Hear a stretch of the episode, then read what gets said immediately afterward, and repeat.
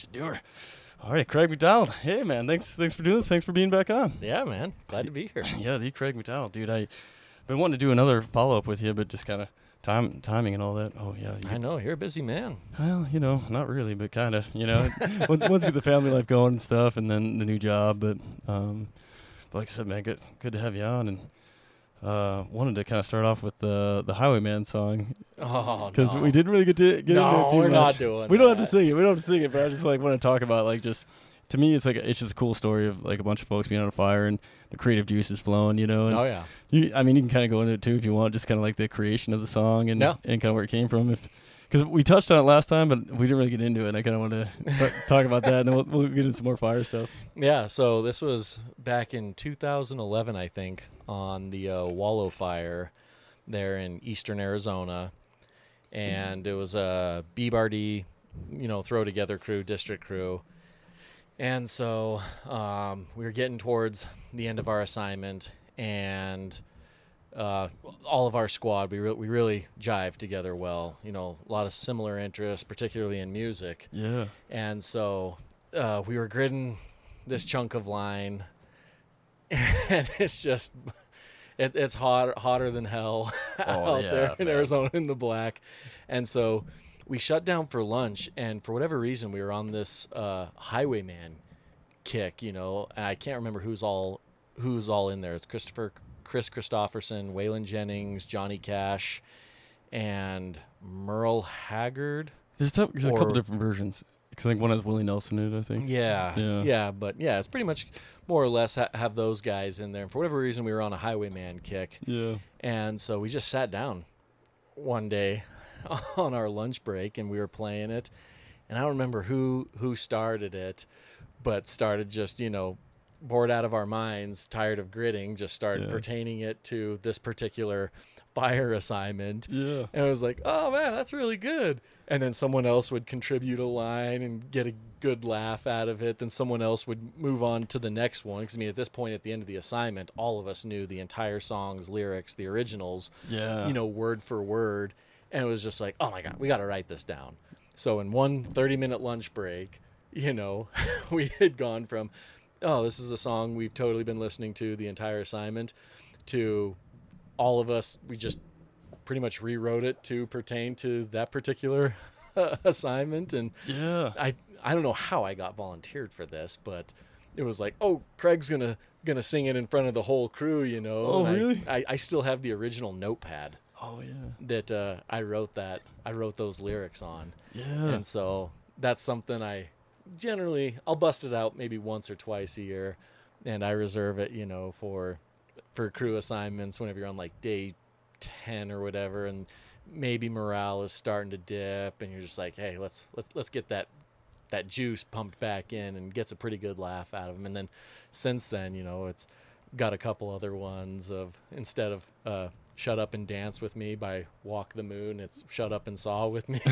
Know, good, a frustrated Sawyer. So yeah. yeah, it's it's kind of it's kind of grown from there. But uh, Yeah, that's that's awesome, man. Like you said, those little morale kicks. I mean, um, and folks who've been in fire a long time know about like little stuff they can do, like on a little break, and you know, even some of the stuff you can do like with safety. You know, to, to, to throw like the 10, 18 into like some kind of fun, like uh, Mhm.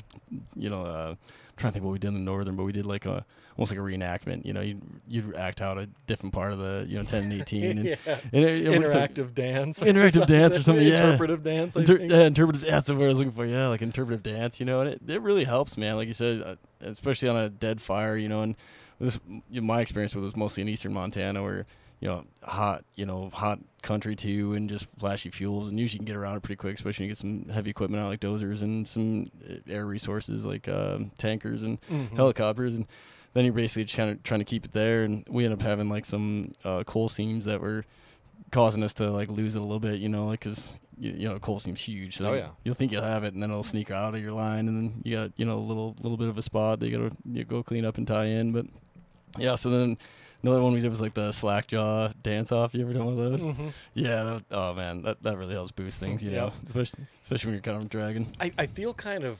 uncomfortable or it, it seems awkward nowadays to do that song now because i mean the Wallow Fire was 12 years ago now. Oh yeah. yeah and. I'm just like I, I I do it in front of all these new group of, of guys, you know, guys and gals that are 18 years old. I'm like, you guys were six, that's true. you know, Oh.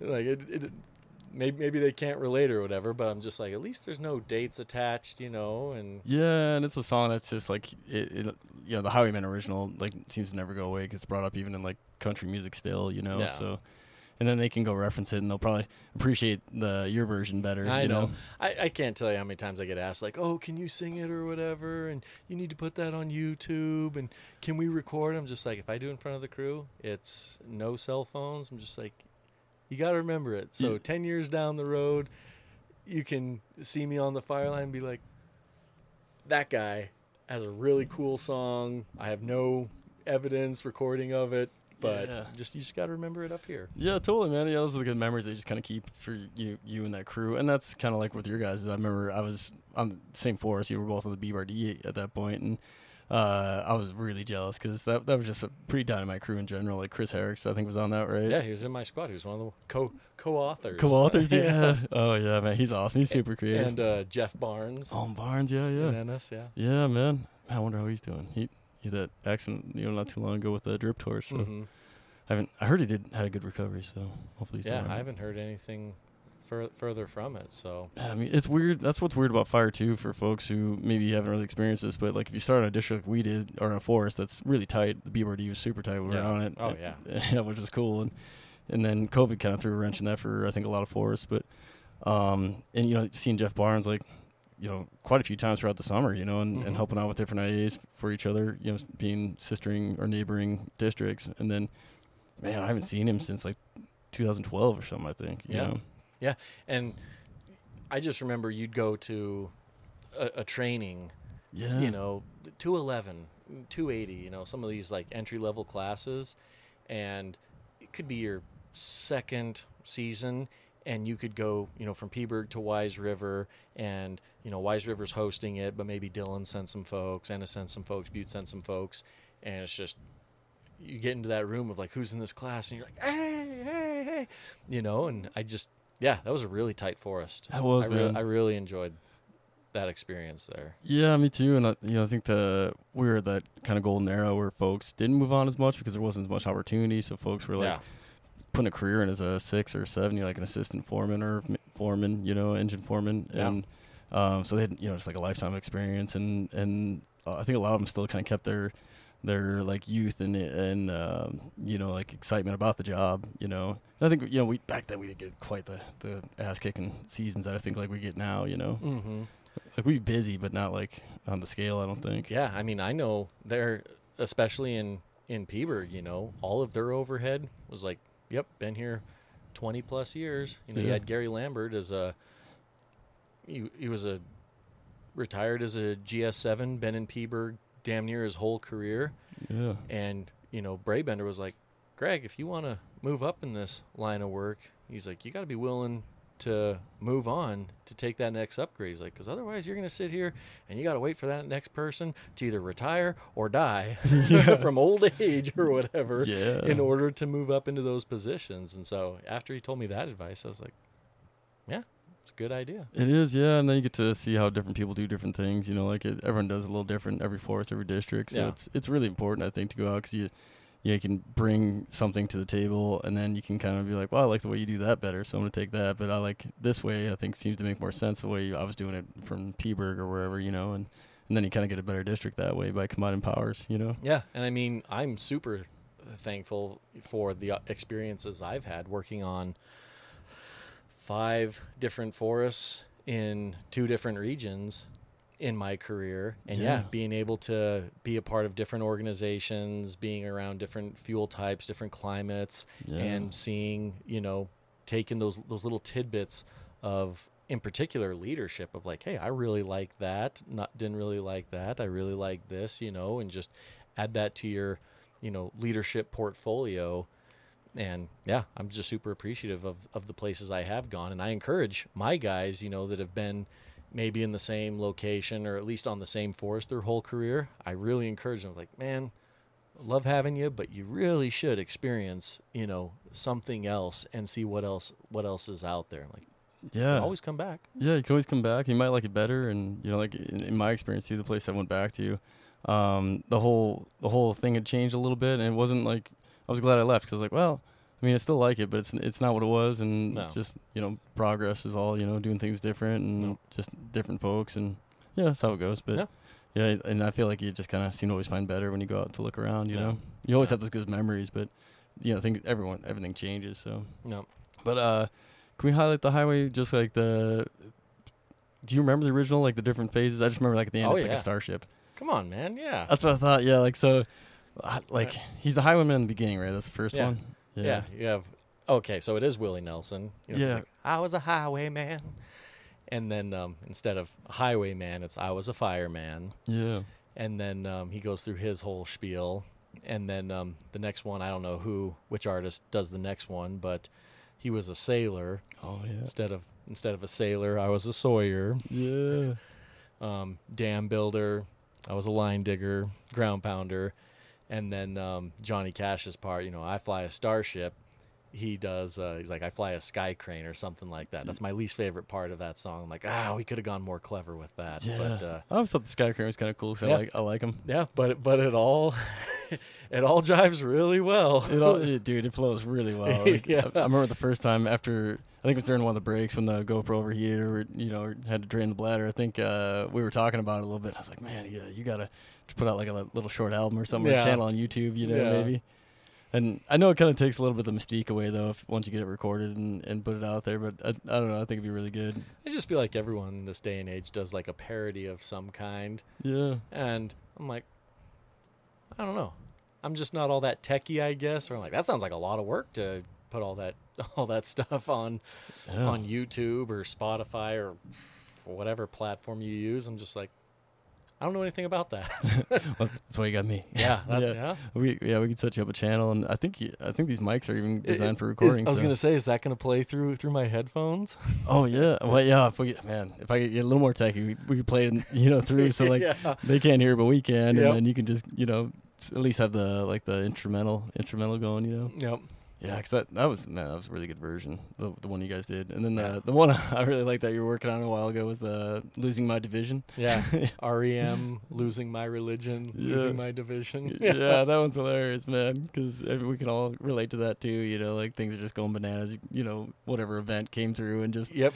ate your- Division lost his burn ops. yeah, exactly. just ate your lunch for the day, Yep. so we all felt that pain. So it's, I think it's easy to relate to that one too, man. Yep.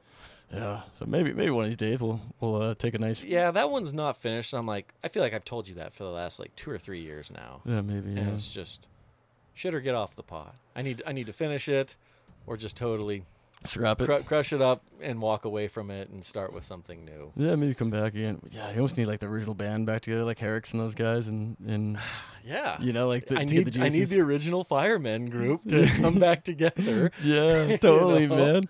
Yeah, and I don't, who was uh, Sales there? Was he one of them too? Sales was there, but he wasn't.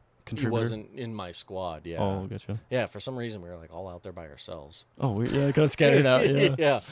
And um, yeah, I don't know if we were leapfrogging or what, but I just remember we were in the middle of nowhere on this black edge by ourselves and just Oh, found this, you know, nuked out wash to sit in and be like, Tree, please try and find some shade. yeah, just all huddled in. yeah, but yeah, Sales was there, wasn't in the squad. I think in that squad it was Ryan Hunt Oh yeah. Oh yeah. that spent time in Whitehall, and then um, Dominic Petrelli, Oh yeah. who I just uh, ran into at that putt and pull Oh really? um, month ago, month and a Jeez, I missed ago. him. I didn't even see him. Yeah, Dang, I would have liked to run into him. He's not, he's not in fire anymore, right? no, yeah, he's Yeah. he's working at a bank or something like that now. Oh, that's good for him. Yeah, actually, last time I saw him was I was doing observation hours for uh, physical therapy. You know, I was uh, just shadowing one of the folks at the one of the PTs at the university here, hmm and Dominic came in, and um, I hadn't seen him in a long time, and he looked great. You know, filled out really good, but he had got an injury. Was he on Helena or losing Helena shots? Yeah, he was, he was on one of those ones at a Great Falls Dispatch. Oh, was he great? Yeah, So, someone in Great Lewis yeah, and Clark. yeah. Lewis and Clark.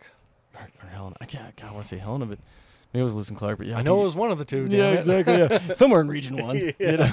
And uh, yeah, I think he, I think he ended up getting some kind of injury, and, and he was rehabbing it, and, and we were talking about because at that point I was out of fire, so we were talking about like kind of moving on. Like you still got you know your wheels and your healthy body, you know. because it man, it definitely takes a toll. Oh yeah, I feel that now. You know, I'm just like, thank God I'm in the position I'm in now because, I mean, you got this I was gonna say got yeah. this boot on here. You know, I tore my calf, not like completely in January. It was a muscle bundle tear, you know, but Ooh. like I could feel it Oh. coiling up in my leg. Super gross. Yeah. And I'm just, I'm just, man, if I'm feeling like this at 34, what's, you know, God, you're so young. what's 54? Yeah, right. When you can retire. 60's gonna look like if it i'm like man i i have to get my kids to put my socks on for me yeah, exactly. i'm like what's it gonna look like in 20 years Come on over, kiddo. so that's that's the nice thing about this new gig you're more armchair quarterbacking definitely miss hanging out with with the guys you know like the crew got ordered up to go to california oh, yeah. um last weekend oh, gotcha. and so just being there in the room, you know, while they were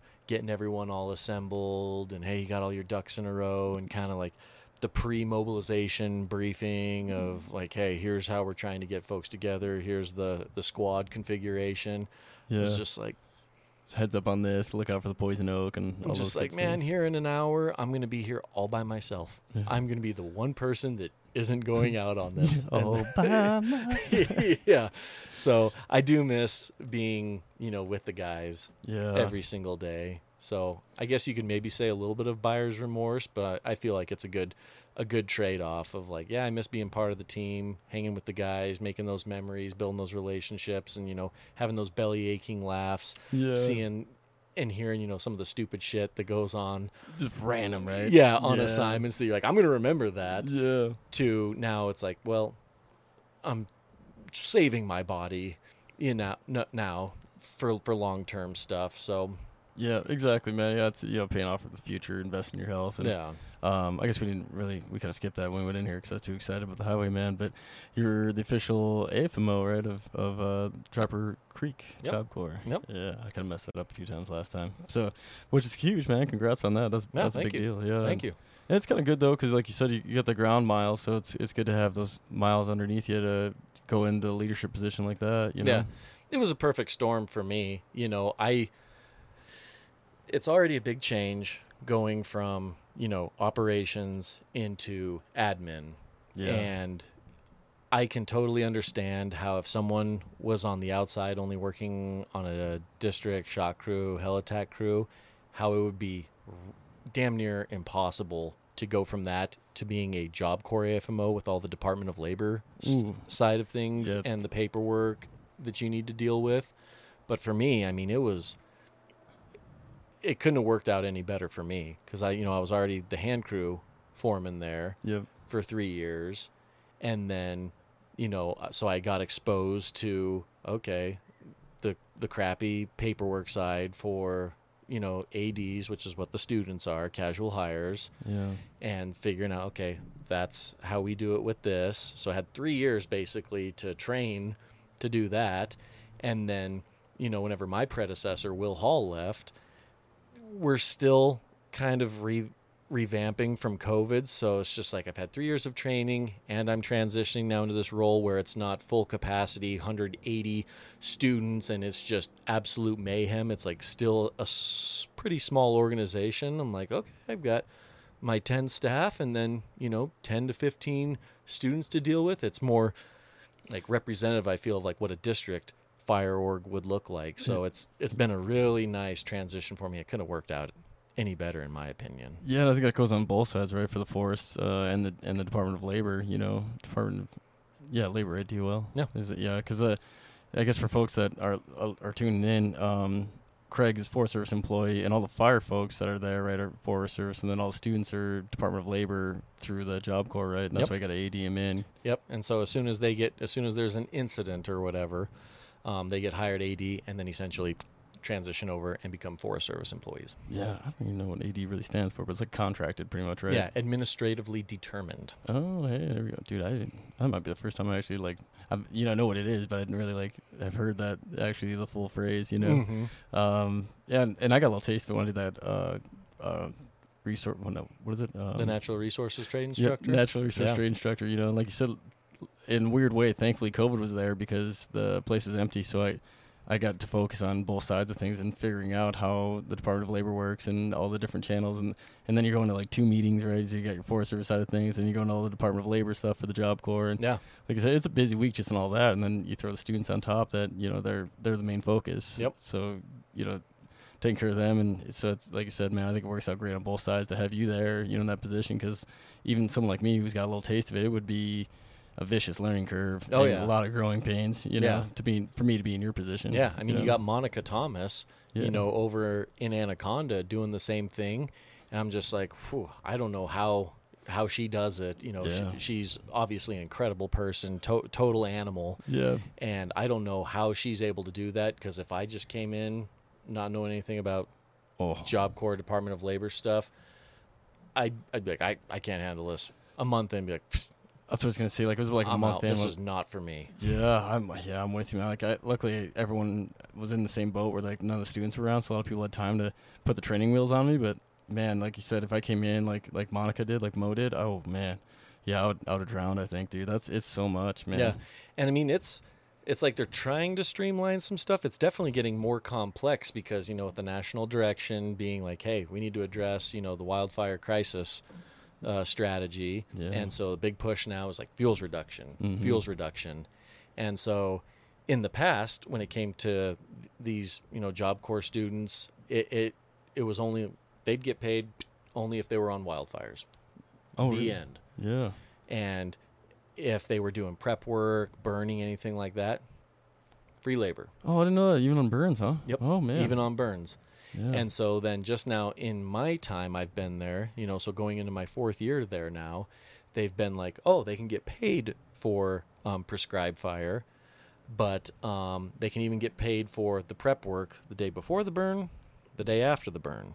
oh, so that's that's a step in the right direction. Yeah, and then even since then, it's now evolved of like, oh, well, they're capped at 300 burning hours. Oh, and now that is now gone. So nowadays, it's if if they're doing anything that involves hazardous fuels reduction, prep, burning, anything, there's no hourly cap on it, no hourly restrictions. So I mean, like they're getting paid now anytime they go in the woods, oh, that's awesome. basically, and it's just it's good.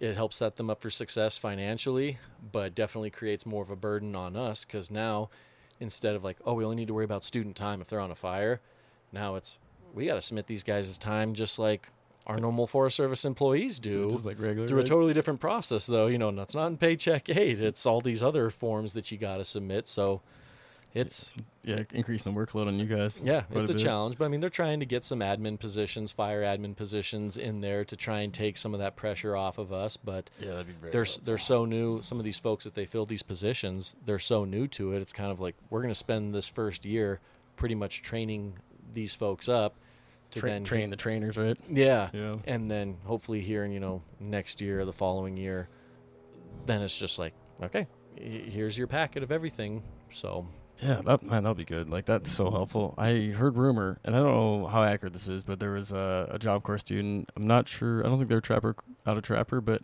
um, they were just really smart with their money and went on a bunch of details, and we're, we're doing um, kind of like Ivy was doing the uh, oh, what is that? Uh, the program sh Ivy was in. Um, you're not talking about the apprenticeship the program apprenticeship, yeah, are you? yeah. I think maybe they're doing the apprenticeship because I, I think somehow they ended up landing in dispatch for a while and getting the AD rate. I think so.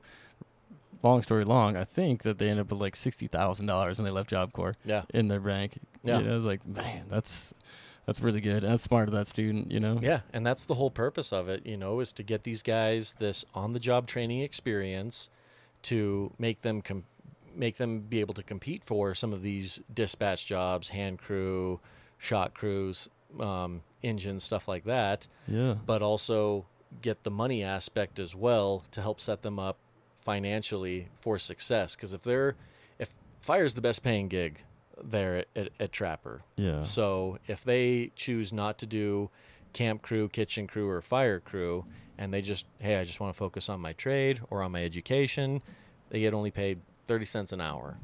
oh yeah, And so I think um, when I had a meeting a couple weeks ago, uh, one of the the center folks there was saying basically what it comes down to: if they spend two years with the program, they walk out of here with twelve hundred bucks, oh really? and it's just like twelve hundred bucks is that enough to be able to buy a car, afford first last month's rent, and buy groceries and pay for utilities? I'm like, the answer is clearly no. No, yeah. So that's why fire is the best paying gig of like our going rate is twenty one dollars and eight cents an hour yeah. for ads, and if they go out seven or eight times in a season, you know they can be just in one year they can be leaving with you know anywhere from twenty to forty thousand dollars in their bank account, and Yeah. at that point you're like, oh yeah, you can afford that vehicle now, you can afford that apartment instead of hey I have all this experience. Don't have a way to get to or from work. If they don't have government housing, can't, can't afford a place to rent Yeah, limits like- your options yeah, for sure, man. Yeah, so they, they need that experience, but uh, fire is what provides it for them. Yeah, absolutely. Yeah, it's a good opportunity. Like you said, there's a little stipend definitely helps, especially like when you first get in. You know, Yeah. you get a little bit of the, the you get clothes like they give you clothing right, and then get the like allowance. You know, so that definitely helps. But like you said, man, getting the cost of living anymore, and if you don't have the government housing, man, it, it, you could be up against it. And with the Forest Service, and probably a lot of places, it, you don't get your paycheck till three weeks in. Yeah. You know, so Yeah. be able to float yourself for three weeks. you Yeah, know? I mean the Bitterroot's nice because there's a bunkhouse at every duty location. Yeah. But um, you know as well as I do, it's not that way all across the board, and we're not expecting every student that wants to pursue a career in fire going into these entry level GS three four jobs.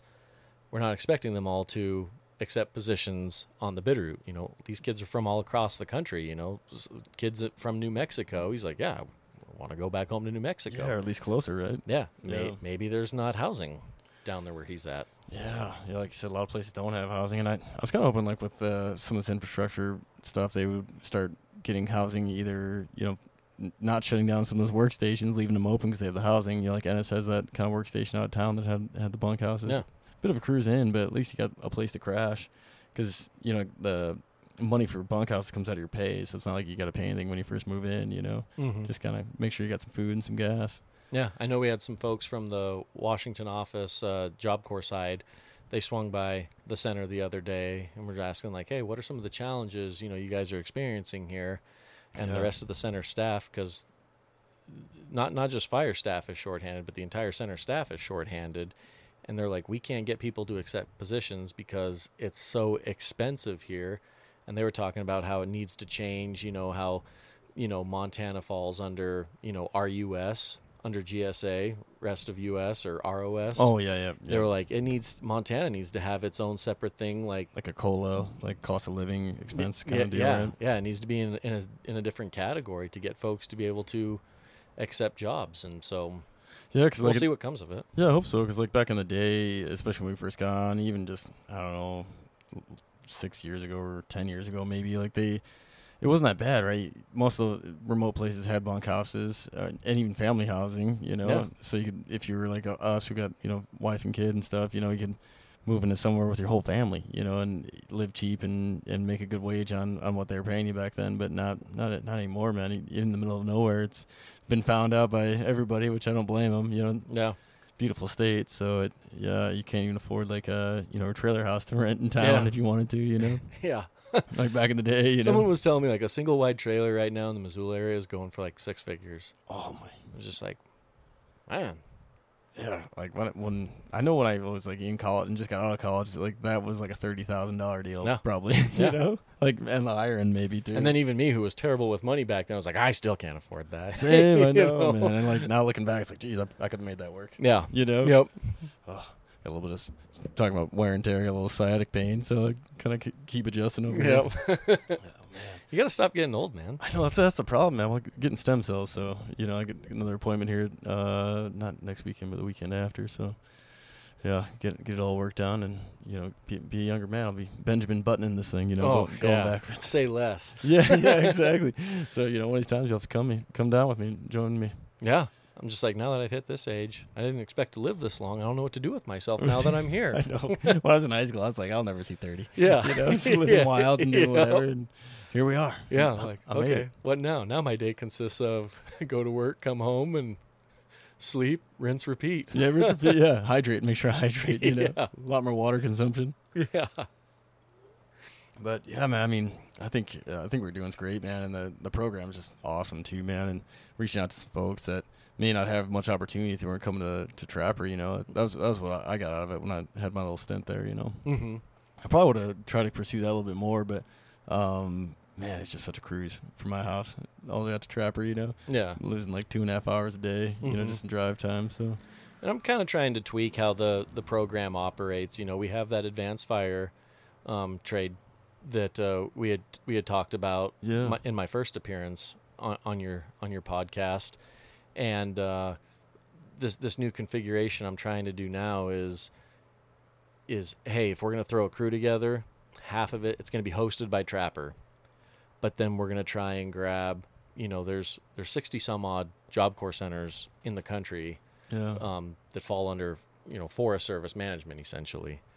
Uh, so what my plan is is Trapper hosts the crew with all of our overhead, you know, the crew mm-hmm. boss, the squad boss, the senior firefighters. But then, you know, if you've only got 10 folks from Trapper, reach out to like Anaconda and be like, hey, Mo, I need one FFT1 or Faller 2 and three or four students. Yeah. And then what we're doing with California is Columbia Basin Job Corps Center oh, is like, hey, Ben, can you provide an FFT1 and a couple of students and then just be kind of like a district throw together crew, Yeah. but through Trapper Oh, or through or through through Job Corps, yeah, yeah, and then that way we're able to have our 20 person crew, but then use that as a recruitment tool for the advanced fire program of these kids coming on with the crew and they can fight fire with us and see do I really like fighting fire? Is this something I want to do? Is pursue an advanced fire gig with uh, Trapper or Collbran?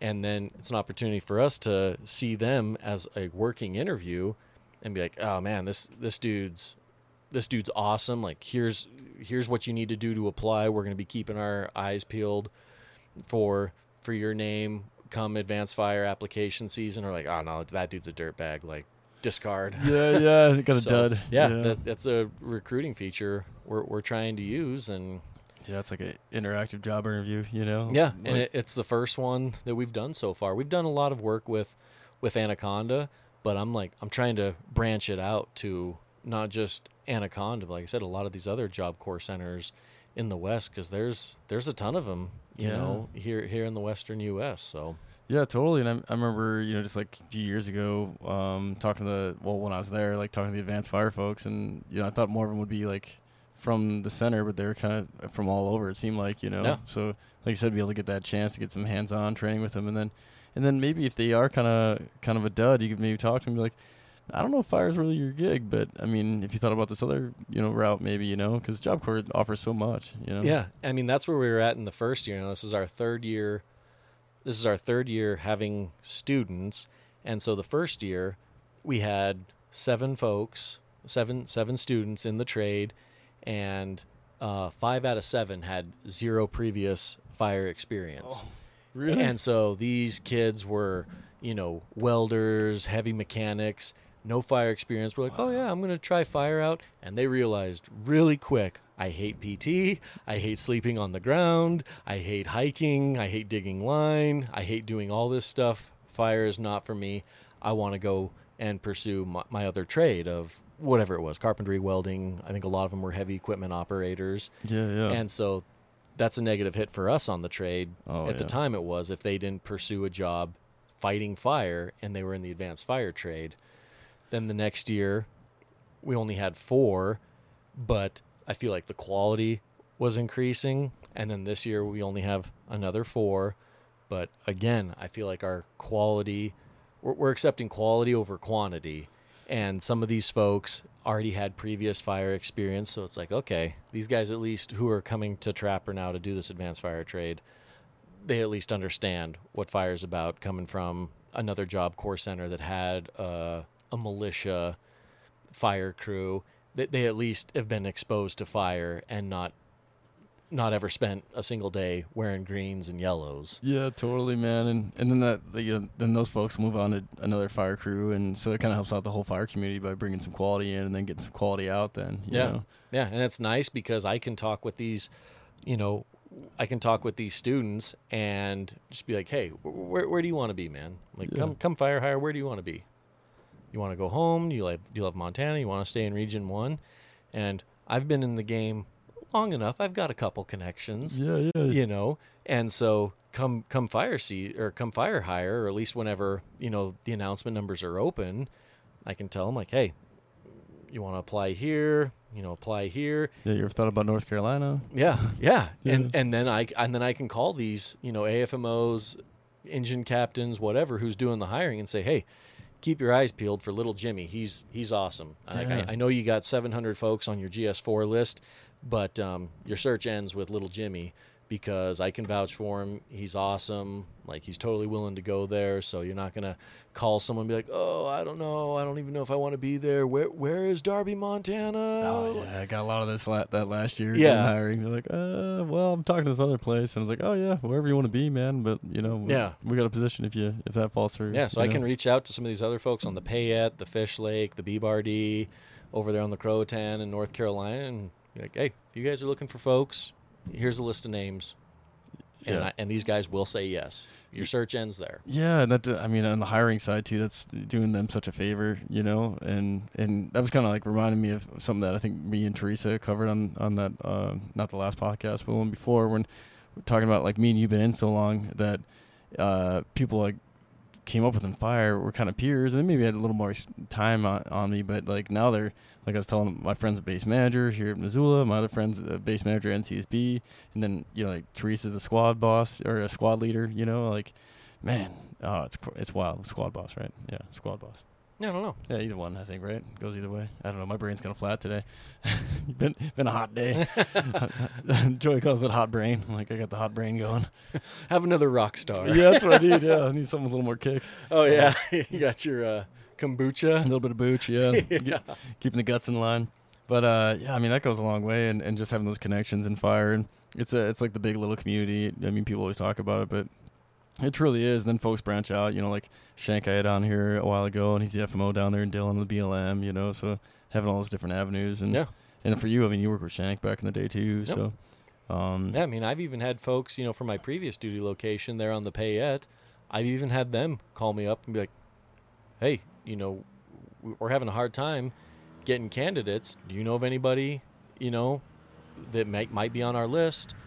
And I can, I know now that I'm in this position that I can start steering them, you know, towards, hey, click on these locations on the Payette. Yeah, if that's a place you guys are willing to move to if you know if, if western idaho sounds like it's the place for you and then yeah then i can call these people and be like hey i know you're you didn't fill all these seasonals this year but then going forward if they have folks that are interested yeah i'll go to western idaho.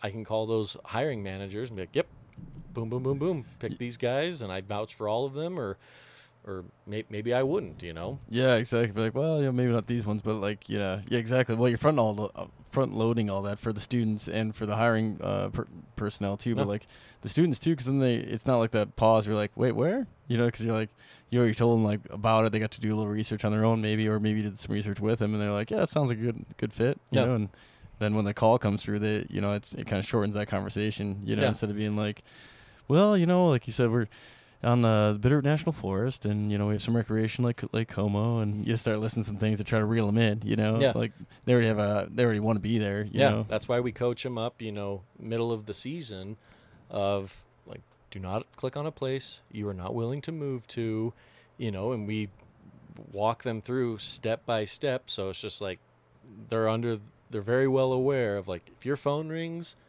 and you get offered a job, you accept that job because you don't know if your phone's going to ring again. Yeah. And so that's why, like, okay, yep, yeah, yes, sir. totally. Yeah, especially nowadays when it's it's a little easier. You don't really have to shotgun like you used to have to. You Yeah. know.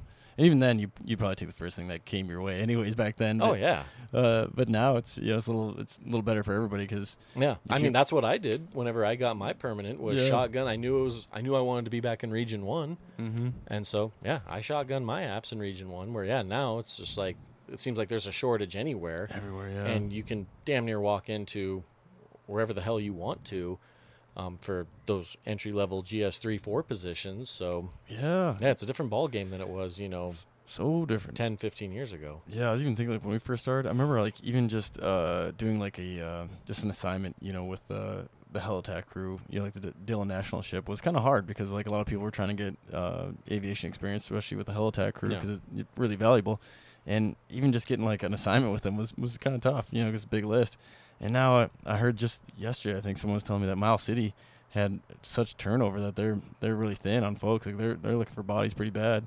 The Mile City, Miles City Helitack, and it's like, wow, man, that blows me away. Hmm, You know? Noted. I've got a couple HECM trainees myself. Yeah, there you go. Yeah, because that's what. Yeah, I guess the phone call came through to to our Helitack folks, and we're like, hey, we could use some bodies if you got some, because, and you know, just just how the whole fire scene is everywhere, at least for wildland, it seems like it just people are just aren't coming back. The retention isn't there anymore, and people aren't wanting to do the job as much anymore, and so yeah, everyone's in the same boat everywhere. At least it seems like that in Region One, you know. Yeah, I mean, I talked with when I was here at this uh, prescribed fire workshop earlier this week. You know, I chatted with uh, Woody, Yeah. who's with Bitterroot Helitack, and was just like, "Hey, you, looking for detailers?" Like, "Absolutely." It's like, "Awesome." You know, let's try and find a way to boost your guys' program. Maybe do some horse trading. Of okay, if you get some of my guys, and you can maybe break one or two off, particularly that have like FFT one, fall or two qual, something like that. You know, or at least or trainees. Like, yeah, let, let's do this to try and that way your folks can get some experience on the hand crew side of things. Maybe get some some of those training assignments and then my guys can also get that same experience as well being with the ship Yeah. and also ic5 experience you know since we don't have a landmass you know it's like ic5 is our achilles heel of the program Man, I didn't even think about that. True. Yeah, because yeah, yeah, you guys aren't you kind of lower on the totem pole of uh, calls. You know. Oh, yeah. Usually, you know, the district, the the protecting, you know, district, you know, it under, falls under their protection. Usually, Oh, yeah. that fire, and then you guys don't have that. So yeah exactly i mean the districts they're going to look out for their people first which totally understand i do the same thing yeah, if I were there. But it's just like, yeah, th- they need a huge bust to come through, and they empty their barn, call us for support, and then another smoke report for us to get out, to get out on get out, stuff. So I mean, yeah. it's like, So so for folks listening, IC five incident, uh, incident, wait, IC five incident commander type five. So like a small fire. I, I was getting that jumbled up in my brain. So typically small fire, you know, like a tenth of an acre, and um, like a lighting bus comes through, and that's usually what you get, or escape campfire. And that is like the entry level for people who are going to be in command of a fire is a, is a type five fire.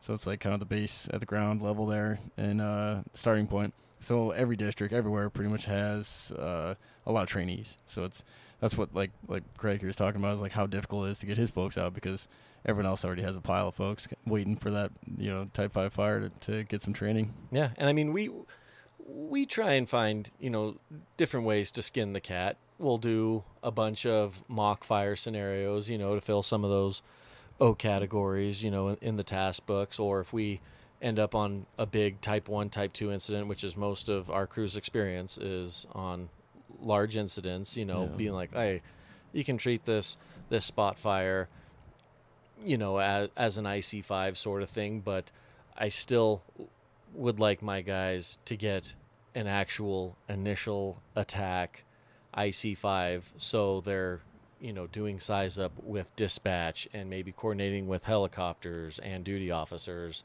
Yeah. stuff like that to be like "Th- this is the real thing and other resources, right? Like if you're doing like a, you know, backing up a district, you know, and they're No. gonna send an engine your way and tying that, you know, other Type Six or whatever engine, you know, to, and your blood's pumping because it's a, you know, an IA, so you're No. trying to catch it and keep it small, and yeah i'm just like man i've been at trapper now starting my fourth fourth year and i think we've staffed maybe maybe four and ic5 you know we've responded to four i think smoke reports where it's been like we weren't requested as an additional resource you know where we were the initial attack yeah, so I mean, it's just one fire a year, pretty much is is what we're averaging. And I'm like, ooh, with a long list of trainees, I'm like you could be sitting on that task book for a while there, buddy. Yeah, totally, man. you're only getting one trainee assignment a year with, with IC5 stuff, so yeah. like I said, we're trying to find different ways to get clever about it. Like I said, tying in with Helitack and being like,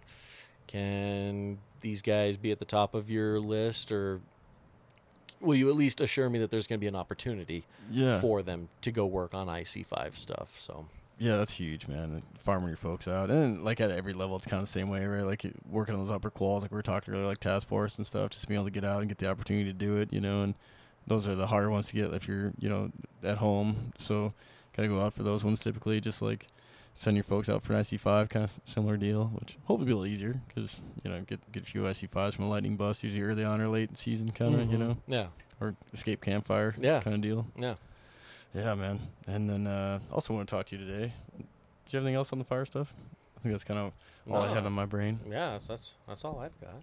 Yeah, I just, just think it's a super cool program, man. And anyone who's ever interested in it or just you know wants to support the program, it's you know it's a good deal helping folks out, you know, and, and helping I think you know some younger folks that don't really know what they want out of life. So it gives them a little flavor for a bunch of different areas in the world and and especially the trades, man. I mean, you hear like that Mike Rowe fella from Dirty Jobs, and like I watched a lot of this old house. So, Yeah. you know, like they talk about a lot, like the the hurt in the trade communities right now. So Yeah. getting some folks out in the trade world is is huge and Yeah, it's like we need people to build things. yeah, exactly, man. Yeah, and like this old house has a program I saw the other day. They have like an internship thing that they're working with, and you bring some folks in. And Mike Rowe, like I said, Mike Rowe's always you know really uh, grandstanding for all that stuff too. And Yep. Yeah, it's important, man. Um, so you know, Job Corps fills that gap too, not only with fire but with trades. Yeah. Um, but yeah, And that's you know, I if folks if they want to be on the fire crew for their time there at Trapper, you know, let's let's say it's a carpenter and you know, they're just using the fire crew as a means, you know, to set themselves up for success financially, yeah, but they want to go do something else. I am totally good with that. You know, the thing I, I tell all of these students before guard school ever commences is, or ever, you know, ever kicks off is with my speech is like, I recommend it for everybody.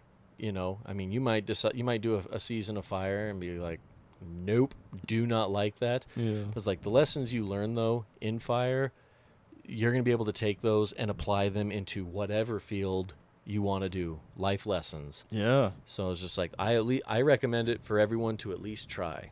Yeah, and a few different life lessons too, right? Because like uh, on a long shift, that's a grind, right? Yeah. You got you got to stay awake, you got to stay aware, and stay safe, right? You know, sometimes we're on our own lookouts out there. So I mean, it's kind of up to yourself to help keep yourself safe, especially at, like some night op stuff. You know, you're holding the line, you Yeah. know, and that's you got to stay vigilant. You know, you can't just be out there just like sleeping on your tool. You Yeah. know, Being part of a team, you know, Yeah. not letting the person next to you down, being accountable. You know, th- these are all lessons we're we're trying to teach these guys, and it's just like yeah, if you want to be a welder, that's fine, but these things we're teaching you guys here in guard school and over the course of fire season, like you'll be able to take those into the welding field. Yeah, absolutely, man, and and get get a hands-on opportunity to see how good teamwork can can do. You know, especially you're putting a lot of hand line. You get a whole crew, you know, pounding away on some hand line and doing it doing it right. You know, like and everyone's taking their sh- their share of the line. You know, the dig, and it's gonna go smooth, and you're able to put in a lot more line than you'd really expect. You Yeah. know, but if you're you're not holding your your end of the deal there, you, you notice, and the people next to you notice. You know, Oh yeah. I, I, I get the guys to basically give me grades, you know, really. you know, uh, of certain students. Be like, what about little little little Jimmy over here? Mhm. What would you guys have been out in the field, you know, doing project work? How would you grade him? Uh, I'd give him a B. I'd give him a C. It's just like okay, so Needs improvement. yeah, don't don't really care if he's there one way or the other, and that might be the deciding factor of hey, you're gonna go out on a fire assignment versus someone of like, oh yeah, little Jenny, she is hungry, she's kicking ass, you know, don't have to, she's very coachable, does what she's told, like that might be the difference between going out on assignment and like yeah, you can go kick rocks and go back to trade or education and. Yeah. You're, gonna, you're gonna miss out on a couple thousand dollars over a fire assignment. Yeah, because yeah, you're letting the whole team down if you're not pulling your weight. You know, like so that's a good lesson. And then another lesson too is just even like camping. You know, like you may, you may not want to pursue fire, but you can get some camping skills that you can take with you. You know, and you're used to sleeping in the middle of nowhere, and kind of if you, especially in your first one, if you're just like sleeping on a rock pile, you know, Yeah. you're like. I gotta, I gotta figure something else out here to get a little better sleep, you know. and- Yeah. And, figure out like kind of picking your spot to sleep and something flat, you know. And you know, do, I don't. Do you guys use Thermarest or the foam rollers? Uh, we use Thermarest. Yeah. So even like that, you know, like taking care of your thermarest and stuff, you know. Yeah, we uh, had the crew uh, rep- respond to uh, this fire up in the Sapphires. Oh, I don't know if it was it was last year, and uh, it all blends together. camp was on this rock scree. It was just Oh. like got up there late. Was like try and find a try and find a place to set up camp. Yeah. Yeah, I mean, by the, by the end of you know our fourth shift or whatever up there, you know, you could just see how creative you get. you know, Yeah. with setting stuff up. I'm like, oh, this person built this like coffin out of rocks or whatever and built this you know had their rocks moved out but then just took a bunch of pine boughs to like try Oh, and that's- soften it up i'm like yeah you guys are getting pretty creative we're, we're doing it we're figuring it out Yeah, that's so cool, man. That's some problem solving, man. at the Next level there for sure, you know, and setting yourself up for success. Man, I remember being on a fire that was so steep that we had to dig into the hillside. oh yeah Yeah, that was to get something that flat so you didn't either end up just in a ball in the bottom of your sleeping bag or down the hill, you know.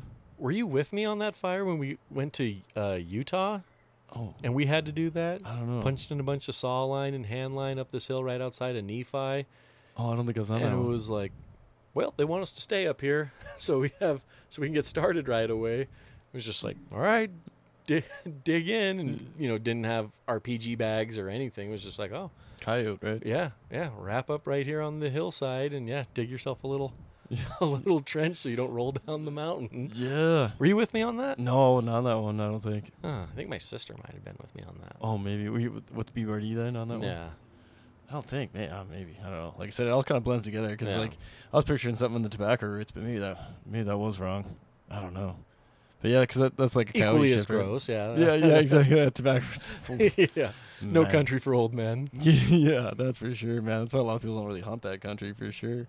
That kind of like also segues nicely into what I was talking to you about with like uh, outdoorsy stuff, man. Like with the new position, are you gonna have a more um, kind of fla- family outdoors time like to take now, or I hope so. yeah, 'Cause yeah, because we are you know we were talking earlier about the transition about like not not going out the crew as much and doing more of the you know at home kind of admin stuff and Yeah, yeah, so like, yeah, I was thinking maybe might get the opportunity to have a few more days off and and go, you know, um, go do some adventuring. That that's the only thing that gets me about fire, man. And like, in why I'm, you know, one of the one of the bigger reasons why I'm glad I'm out. You know, more family time, but also like, I've lived in Montana most of my life, and I don't ha- haven't experienced anything except for work. yeah, last weekend was the first time I ever went camping in Glacier, and like, you know, for pleasure. You know, like Yeah. not, not for like work or something. You know. Yeah, it's like I don't camp for pleasure. Are you kidding me? I do this for for Oh, work. Yeah. Oh man. Better be a Hilton wherever I go. Yeah, totally. Man. I never wanted to camp. I remember like when I first started dating my wife, and she was like, "We should go camp this weekend." I was like, "Mm, Hard no. yeah, nope. I, I'll be camping. Yeah, for the rest of the summer. So I don't want to be. I want to. I want to bed. yeah. No, that's my hope, you know, is, you know, that was, you know, whenever I originally knew there was going to be a vacancy for the position I'm now in, you know, I put together this pros and cons list and that was one of the pros that I wrote down was more time to be able to spend with family, you know, cuz it's like I've got a 3-year-old and a 1-year-old and time time flies so fast just like yeah. I want to be able to to be there and see a lot of this stuff and go out and do these fun summer activities with them instead of just like, oh, well, Dad's gone all summer and um, I don't know, we'll hopefully go skiing, Yeah. you know, the, this winter, a couple days out of the year, but otherwise, yeah, don't bank on Dad to do anything in the summer. So Yeah, yeah, and I kind of a little bit of taste of that when when my kiddo was, you know, still in the oven. You know, like yeah, when my wife was first carrying her and doing her first uh, like uh, big check where they do the heart rate and stuff, you know, and the ultrasound, and uh, I ended up getting you know phoning in for it. But I was on a fire in Sedona, and I was like making sure I had cell phone service because I knew the time, and you know, I, so I was kind of staying staying out away from the fire just so I could feel that phone call, so I could hear my my baby's heartbeat, you Yeah. know, for the first time. yeah, you're like, what the hell am I doing here in Sedona Yeah, right I'm now? like, hmm. yeah, like I know, I know, I need to be here. You know, it's gonna help out the family too. Yep. You know, and, and I was working on my IC4, so I was like, oh, man, which I got, I got a really cool IC4 out of that one, so it kind of worked out. But yeah, just like missing even that, I was like, I don't want this to be like the uh, norm. The norm, yeah, exactly how it is. You know, and it sounds like with this new Tim Hart Act coming through, it sounds like they're trying to figure that mitigate that a little bit more to get some more like work life balance. You know Yeah. because um, yeah, I think it's important, you know, to, to have that time, you know, especially man, most of most of us like in the wildland world live in a beautiful spot, Yeah. and we don't get to really check it out. No. I remember, or, or either that. I mean, you know, like me, you you get all, you get your R and R, and you're just like, man, I just need to unwind. Yeah, it could be a beautiful, you know, you have your three days off. Maybe it ties into a, a, a weekend, have five days off, and it's just like, man, I just I'm tapped out. You yeah, know. I got no, yeah, I got no no zest for the outdoors Yeah, left. like I've been right running. I've been running this saw for the last two weeks straight, you know, in Arizona. I'm like, I have no intention of being outside anywhere Yeah. d- during during my time off. yeah, so yeah, it's air conditioning and yeah, know, yeah. So I'll, I'm I'm hopeful to, to see what, what comes out of th- this whole Tim Hart thing. Yeah, yeah, me too, man. And um, you know, there's, there's a chance I might go into like prevention position. Could- So gotta see what that'll entail and stuff, and like kind of what happens with Tim Hart thing. And because right now, you know, I'm totally out of fire, but and but I'm I think I've been in this position for not quite a month now, so still pretty new to it, and I, I really like it, but with uh, the potential for the buyback and everything else, and then the fire retirement, you know, like it probably be worth my time to get back into fire and at least secondary fire. You Yeah, know? yeah. So kind of looking at that myself, but well, yeah, we'll see what we'll see what life brings. Either way, I think I'll be happy because as long as I, I, I don't think I go back to full time fire just with my health, you know, and and the family life too. But I could do probably secondary fire like preventer or something because it, it gets busy, but not not like crazy busy. Would you ever do dispatch? No, man, dispatch has got a weird stress on it that like I didn't expect, and I don't think a lot of people really understand. Is it, y- it you don't really leave it at work because you can get phone calls in the middle of the night, and then like whatever issue you might be working on the next day is right back the next you know day. Yeah. it's- so like to me, like with a fire, you stand the fire, you put it out, and then it's done, and you're not really even thinking about another fire, especially if a lightning bus just went through. You're not like maybe you know maybe someone's dragging a chain down the highway and that starts a fire. You know something else kind of human cause, but other than that, you're kind of you know like you you know you can kind of take rest easy for a little bit and and recoup and you know refurb all your gear for a little bit. I will say that's kind of uh, something I'm going through being in this new position. You know, it's like I used to be able to just be like, well, four o'clock, we'll pick this up again tomorrow, no Yeah. problem. But being in this new position, you know, it's like I am available by cell phone all the time since I am the point of contact for fire stuff out there at Trapper. Yeah. And so I can tell that that puts a little strain on the family dynamics of like me getting phone calls at seven, eight o'clock at night. And some of it's like, come on, this shit couldn't wait till tomorrow morning. yeah. But uh, but other stuff, it's like, yeah, this is this is something I need to handle right now. And so that's that's something new. Being in this position of like, yeah, I do have my phone on me all the time. Yeah, especially you got a crew out, right? 'Cause you- Yeah. if they run an issue and they're out, you know, in California or something, you know, you got to do what you can to help them out, you know. And then especially once you know we hit July and August, and maybe we, we start getting into PL of four stuff like that. It's gonna be like, yeah, I need to be around to answer this phone. yeah, I can't really take any trips then. hopefully not twenty four seven, but a big part of the day. Yeah, totally, man. And, and you know, you get it ironed out and probably get things, you know, figured out kind of more on, on your terms, and might be able to take a little further trips and you know go up to the lake or something as No. long as you got cell phone service and No. be able to field some of that stuff and make it work from more of a remote. But yeah, like like I said, this being the first season, you kind of be a little bit more close to, you know, service and and even the SO, so you can tap into something if you need it. You know, Yep. like bug the higher ups because Yep. they got their phones on them too all the time. Oh yeah, Yeah, that's and that's kind of the reason why I'm a little hesitant to go back to fire, just because of that, you know. Because same, you know, same thing with being on the fire crew. You know, like you just never know, you might get that phone call, and especially having the higher quals, you know, like an IC four, IC five, like it's bread and butter for districts typically. yeah, you know, so- yeah. Like, hey Luke, we really need you, man. And yeah, like, exactly. I don't want to really go because I have this going on, but I don't want to say no Yeah, because ex- you like I don't know. For me, if if I say no, I just feel like I'm letting somebody down. Yeah, But on the flip side, I'm like, you say yes, you're probably letting somebody else down. yeah, yeah, it's, So a- it's a lose this- lose, man. Yeah, it's, yeah. it's just this giant game of tug of war. Yeah, totally. And uh, it seems like the like another qual that more important, I guess, is the engine boss, and that seems like it's a little more thin these days too. You know, so even when I was doing the fuel detail, I get a call once in a while on the weekend, like, hey, we can't get a hold of anybody.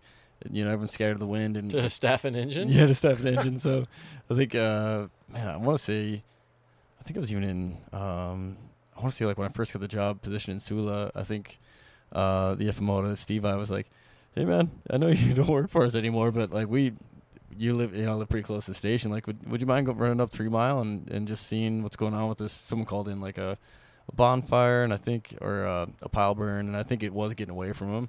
But um, the volunteers got on it and Yeah, smashed yeah. it. What do you want me to do if I find it? Yeah, yeah, by myself. Yeah, like I got 300 gallons of water. Like, I'll just talk to dispatch and just tell them yeah. I'm staring at it.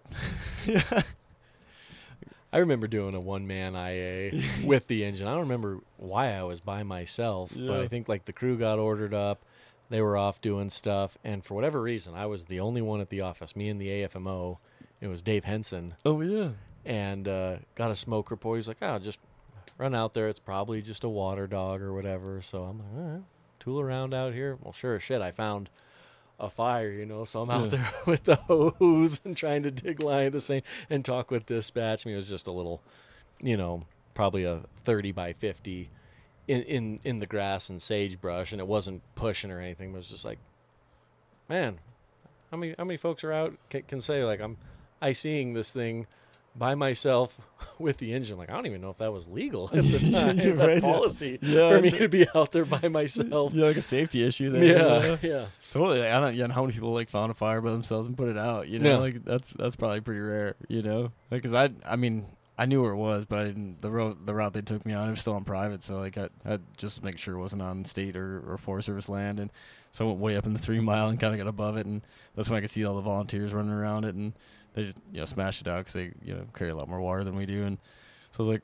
Well, contact dispatch. I'm like, well, I found it. Looks like they already got it handled, so I'm, I'm heading in. You know, it's like can't do Well, actually, Luke, we have another smoke Oh. report, and uh, Well, yeah, and I think the volunteers thought that there was gonna be like a pile of us coming, so like, yeah, we're just wondering when the when the Forest Service is getting here. That's just me. So, yeah, right. I I am here. Yeah. I, I've blessed you with my presence. yeah, so I, br- I brought I brought that ugly green engine with me, and uh, I guess you don't need it. And they, yeah, they, they did a great job. We, man, pretty fortunate here, and I think in the whole region, I've I've gotten a really good, uh, just feedback or or really good results from volunteers. Man, I go out and just like work hard and smash it, you know, and put a ton of water on. And know, I usually try to release them as soon as I can because I know they're just like donating their time. I think they get paid if they go on IAs, but I know they're you got other stuff they'd rather do. So as soon as like we got a handle on it, I usually you know send them off and and sometimes because they might have something else pop up, you know. So it's like appreciate your guys' help. Thanks for finding. Thanks for you know getting knocked down, and we'll take it from here. Yeah, know? I I know. Over in Philipsburg, we had a really good relationship yeah, with with the volunteers. A lot of involvement, e- even there on, on the Payette. We, you know, once we hit, I think it, was May or something. We'd get together one day a week and do some cross training of like, here's your engine. You've got all this, all this stuff. Here's our engine. You know, and Yeah. we would do deploy hose packs together, practice mobile attack, and it was just like. That was really cool. Being able to cool. do that cross training yeah. with Well, those you, guys. and you probably knew them all from growing up there too, right? Oh yeah, That's so cool, man. Yeah. Like that's how Whitehall was too. So having that having that good relationship, and I remember the my first year in fire. I want to say we weren't getting much, and a lot of it was man cause, human cause, and it was like on private land, and so the volunteers get dispatched, and usually wouldn't need us. So I, I remember one time I, we just gotten off work, and I was just like sitting on the fence, and I had just like those dark green kind of pajama Nomex on, and didn't have a shirt on. I was just like sitting on the fence in sandals, and like heard the siren. And I was watching the volunteers coming and they go by, and like all of them were flipping me off, and I knew all of them, you know. That's like, oh, you bastards! It's like, call me if you need me. but yeah, it was just kind of like that fun small town thing, man. Yeah. They're like, suck it. I'm like, ah, yep. have fun, boys. you know. Yeah, man, I, I kind of always talk about maybe trying to go back to somewhere kind of small town like that because of that, you know. Yeah. I mean, it just seems like Whitehall's growing. With everything else, Yeah.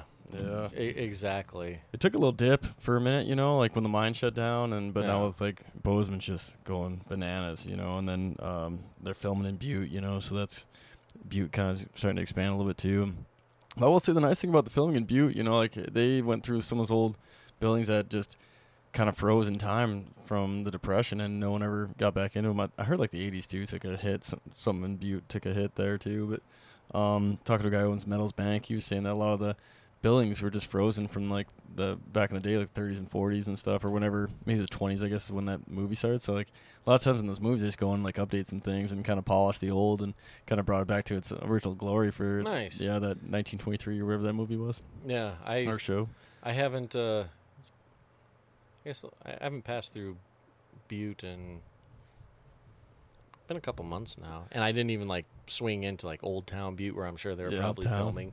Yeah, that's where it sounded like all uptown. I, I saw like the news even did a little special on it. One of the old old buildings it was like uh, some kind of like hall or gathering hall or something, and they were just showing like a before and after. And, and I'd recognize the building because uh, me and the wife lived in Metals for uh, You did for recognize winter. the building? Yeah, so I knew where it was. You know, I think it was kind of near the Acoma uptown, and uh, the Finlen, the big hotel's right there too. And I want to say they did some filming there. I bet they did because that's an old building, and it was just cool to see them bring these old buildings that were like kind of boarded. I think they were boarded up, and uh, you know, get some new glass and and just kind of polish all the old stuff and get it back to its glory. You know, and so that's kind of kind of a neat thing there, man. Mhm. But yeah, Bozeman just with all the all the new folks moving in, you know, and all these bigger corporations and stuff, and just bringing more folks, and it's just expanding out, and it's settling into Whitehall. Not bad yet, but it'll probably Oh, start yeah. going that way. Yeah, it'll expand. Yeah, totally. Because I heard Three Forks is you know pretty expensive, and Yeah. Manhattan is like not affordable anymore either. So, yeah, I don't know. Maybe Alaska. You know, maybe that's the Dude, I've considered that. yeah, like Yeah. uh,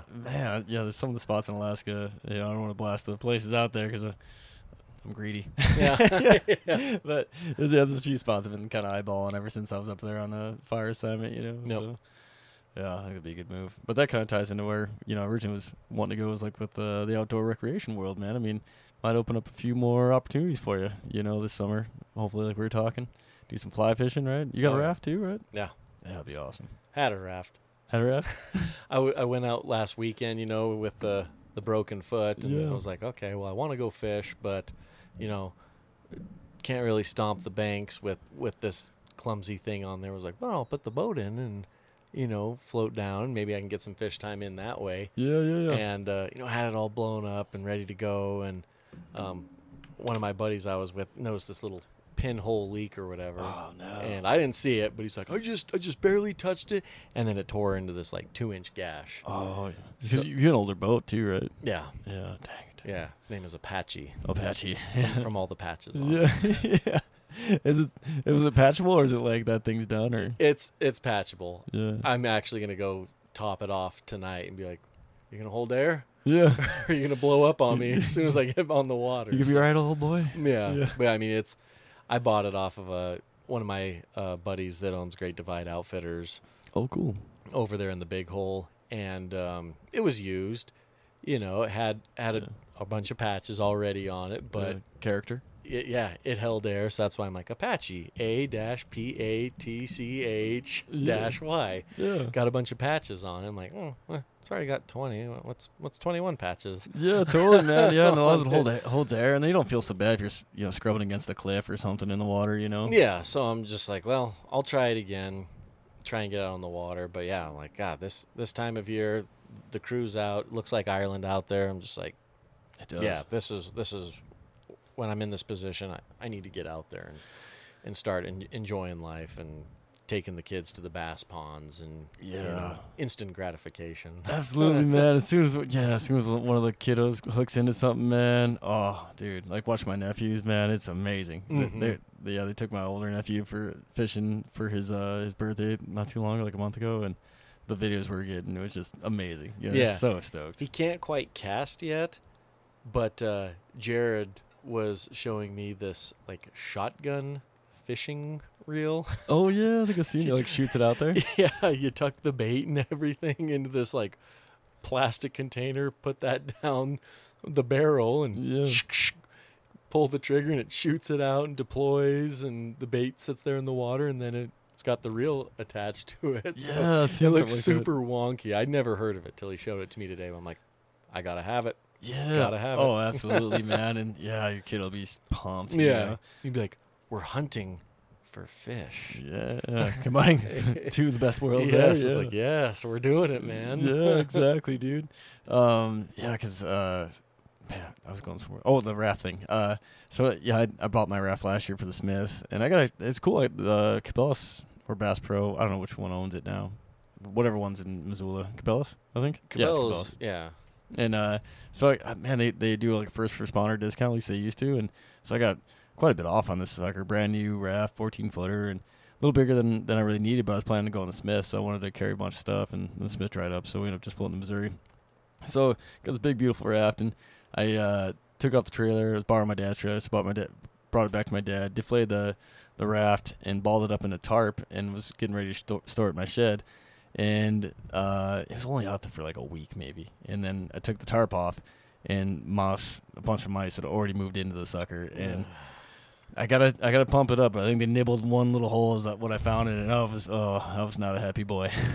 oh. Brand new raft. Yeah, pretty brand new. I, like, Oh my god. I hit it out quite a bit last year, but like never never even scrubbed a bank or anything with it really. You know, like just a little bit of wear and tear from going on the trailer and off the trailer, and, Yep. and you know I figured if you get beat up, I was hoping to be me beating it up on some rocks. or yeah, something, yeah, you not know? some small rodent. yeah, some little bastard moving in on my territory. You know, Yeah. so I got to get it pumped up. And did you you are you doing your own patches, your own patchwork? yeah. Yeah, it doesn't seem too hard from what I've seen, but I've Yeah. got all the materials and stuff for it, so it's just like, well, I've done this before. I'll just try it again. It's just this is one of the larger ones that I've had to repair, so I'm like, oh. I hope this works. yeah, you enough patience in YouTube and stuff. You probably get worked out. Yeah. yeah, Yeah. it doesn't seem that bad, right? You just like clean off the area. You got the adhesive and the patch, and do you have to cut the patch? Or you cut like, or do you have like, just like a big oval patch? You can Yeah, slap on? so I just have a bunch of material for it, and so I just cut circles for it, and I try and cover two inches all around it. oh You know, the pat, pat that the patch is going to cover. yeah, because that's the standard, and I've right? got this little like tool that like s- Flattens it. scuffs it up. oh, It scuffs it up, you know, so it'll ad- adhere, I guess. Mm. And then yeah, throw on your adhesive, couple couple coats, and then the third one ready to go on there and roll it all out, and then use some acetone to clean up oh, nice. you know whatever whatever excess there is on there. So yeah. Oh wow. it's not it's not a bad process. It's just just takes a little bit of time A little time consuming, yeah. Yeah. That's yeah. I just gotta get. I, I still gotta find a little beat up uh, trailer for it, and then that's the problem with the big with the giant raft though. You know, you got a pretty good sized trailer, so I'm Yeah. trying, trying to get Dude, all that stuff can be expensive, man. Like you see you can see a brand new raft package, you know, boat frame, no trailer, just the raft and the frame's like fourteen thousand dollars. Yeah, for the It's really good ones. I'm like, jeez. Yeah, I can't remember if it was like the Blackfoot or one of those like really cool kind of hybrid, like good for fishing and good for rafting uh, boats. And I was like, you know, rafts, and I was like, man, that's the deal there. And like you said, it was like, you know, twelve thousand or something for it. And I don't even know if it came with the oars. I was like, oh man, Yeah. I want that, but I can't, I can't afford that. Yeah. And then my trailer was my old snowmobile trailer. Oh yeah, that I just had kind of like repurposed. I have a buddy that works in Missoula um, that he builds trailers essentially, any any kind of trailer. I was like, hey, Oh, cool. what can you do with this? You know, the trailer tilts, you know, so it was a drive-on trailer for the snowmobiles, Yeah. and he totally redid the deck and redid the wiring, put a hand crank on there, you know, to to attach it onto the boat and just crank it on up there. It was just like, oh, sweet. That's that's awesome. man. I was I was gonna try to do the same thing to a snowmobile trailer, but it's a real old one. And- And back when snowmobiles were smaller, and it just my like more than half the raft would be hanging off. And there's I was gonna try to build like an extension on there, but man, the rest of it's in pretty rough shape too. Yeah. It's like my great grandpa's, so like it just been s- sitting in his in his field for probably longer than this airstream he was around, you know. No. So I was like, well. I think it still had an old snowmobile on it, like a with the like leopard print seat.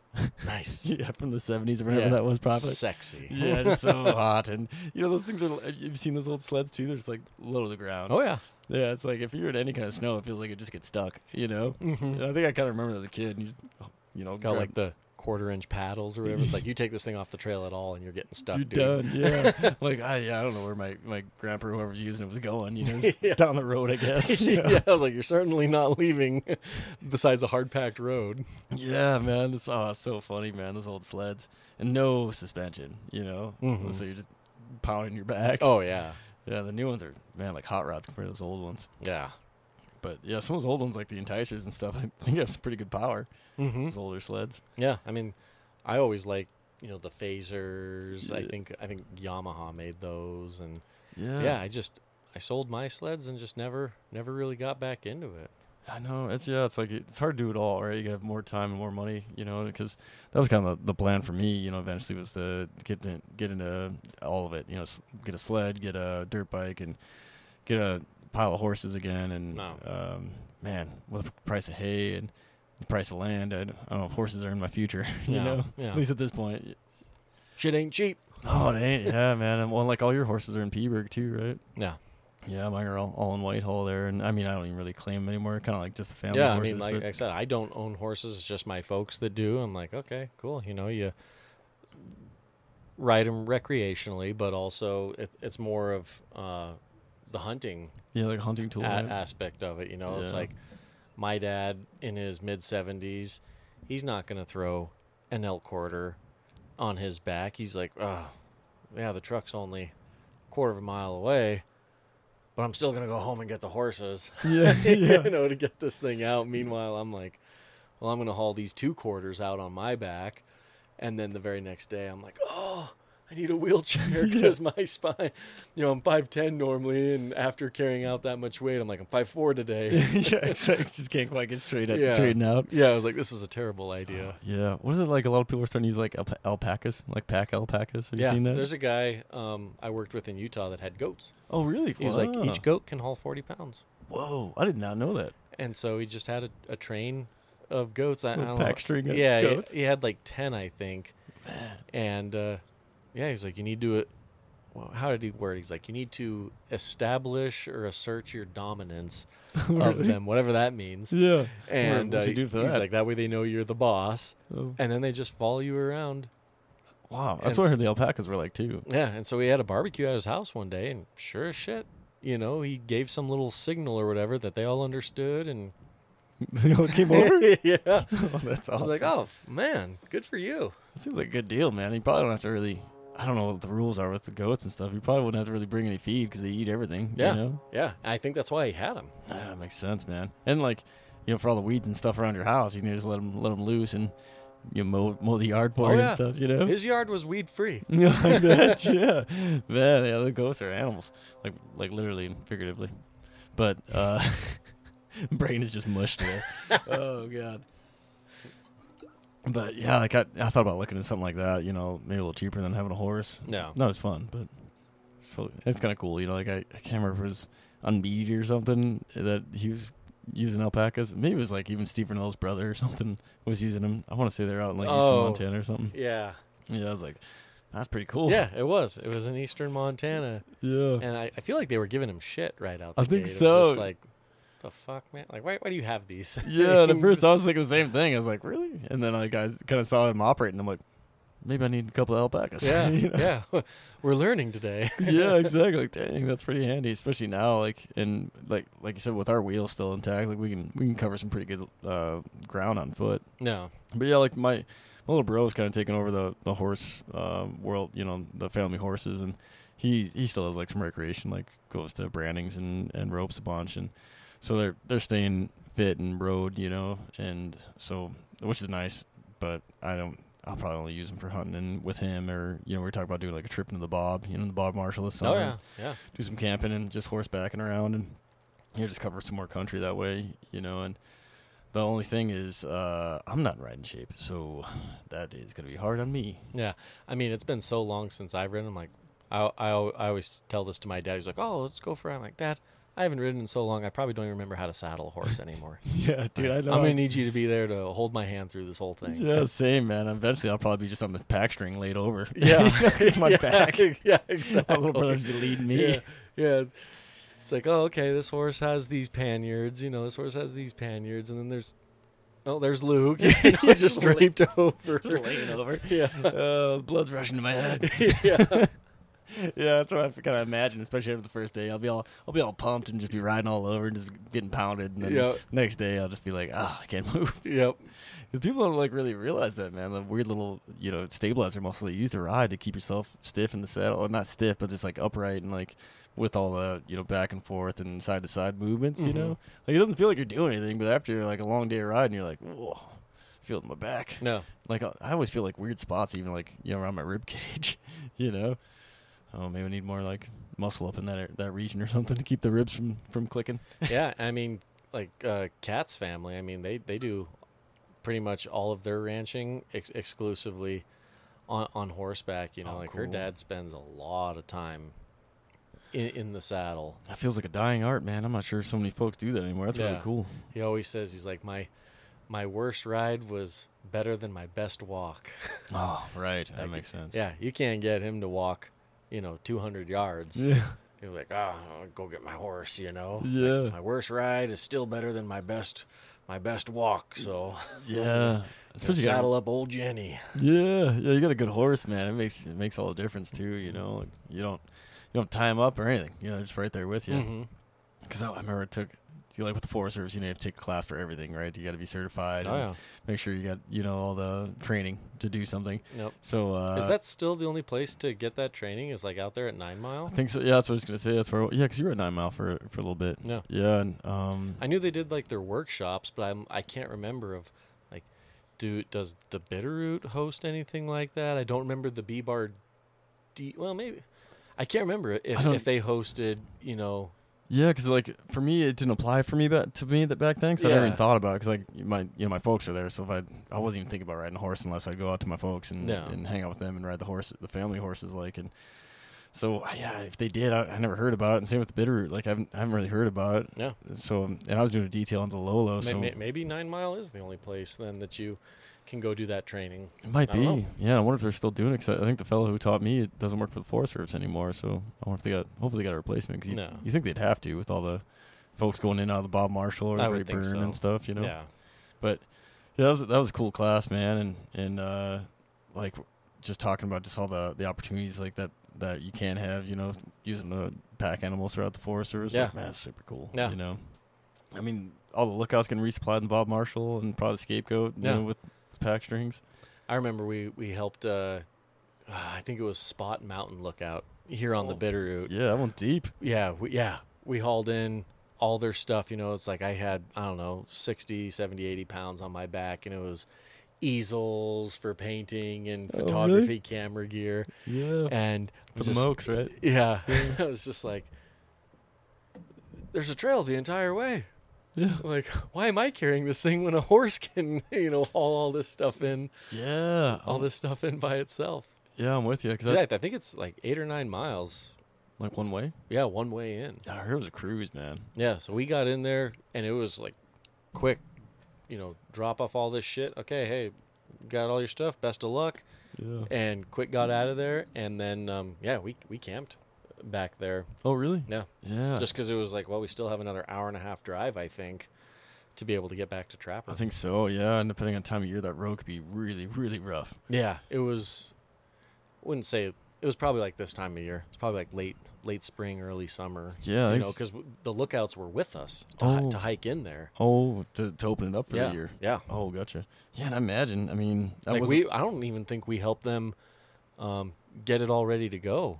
From from what I, what I can remember, I thought I, from my memory, it was like, here's your shit. Best of luck. Yeah. We're getting out of here because we still got another eight or nine mile hike ahead of us yeah. to get out of here.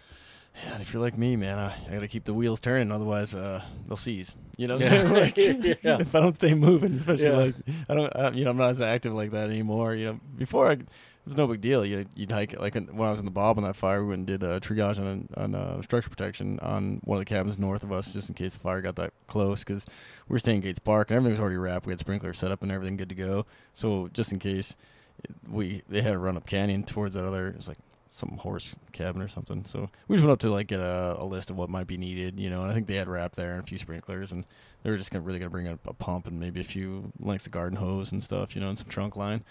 So that was our task was to go up there, and it was a cruise, kind of similar, you know, not quite as far, but like I mean, definitely it was an all day deal though. We went up and did like a quick triage and list, and then went back, and then by the time we got back, it was getting dark. So it, you know, it was a pretty good run. And, and like we had lunch there, and like went and checked out the cabin, and, and just like hung out for a minute, catch our breath, get some water, and then you know walked around and, and got our stuff, and then got out, and I felt fine, you know, like no, I wasn't even sore from it, you know. But now I I don't know, man, I don't do those kind of stretches anymore, you know. Yeah. Like, I mean, I'd probably be fine if I did it did it more often, but I haven't done that in a while, so I don't want to keep moving, so I don't No.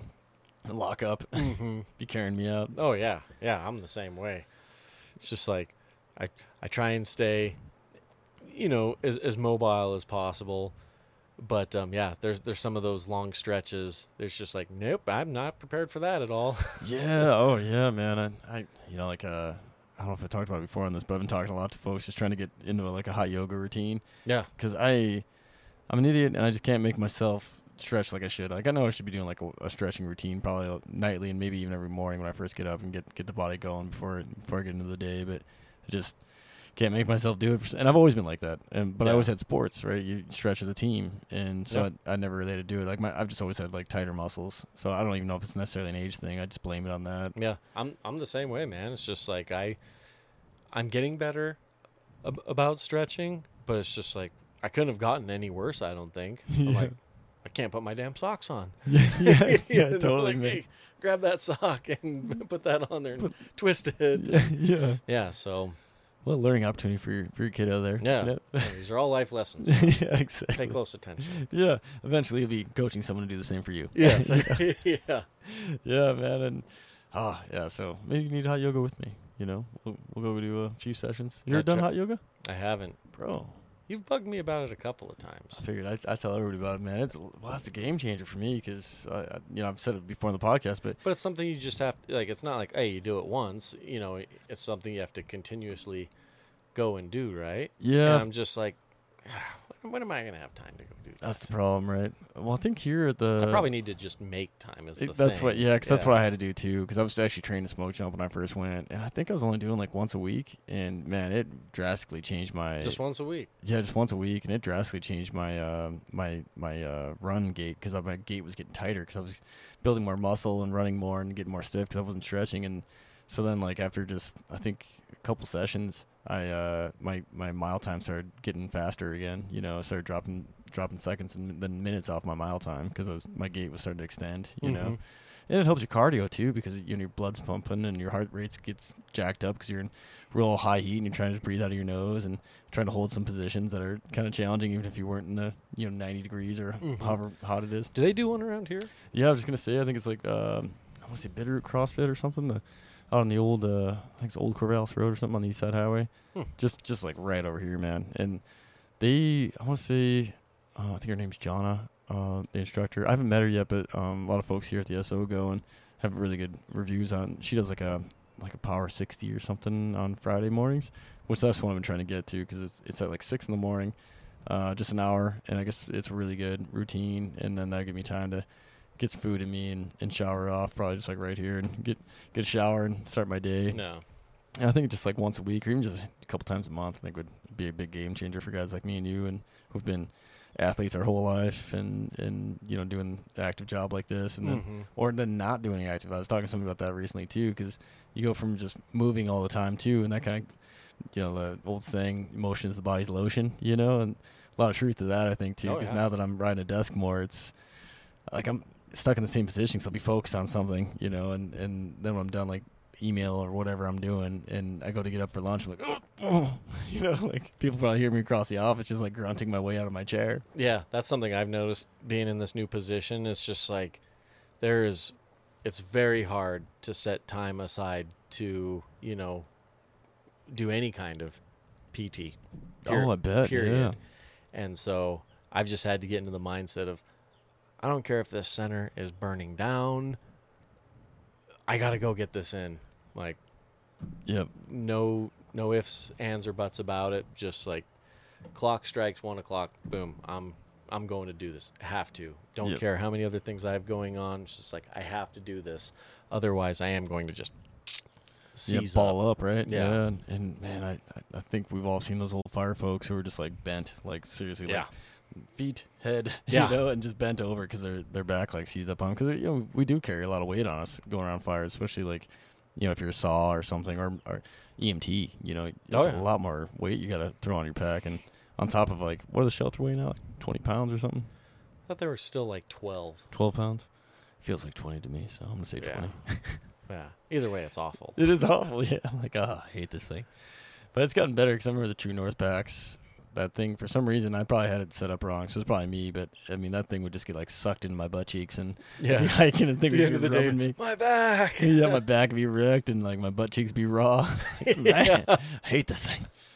So like once I got a, a mystery ranch pack and or a Nargear pack, one of the two, it was like night and day, you know, difference. What did you guys run with out of uh, North Cascades?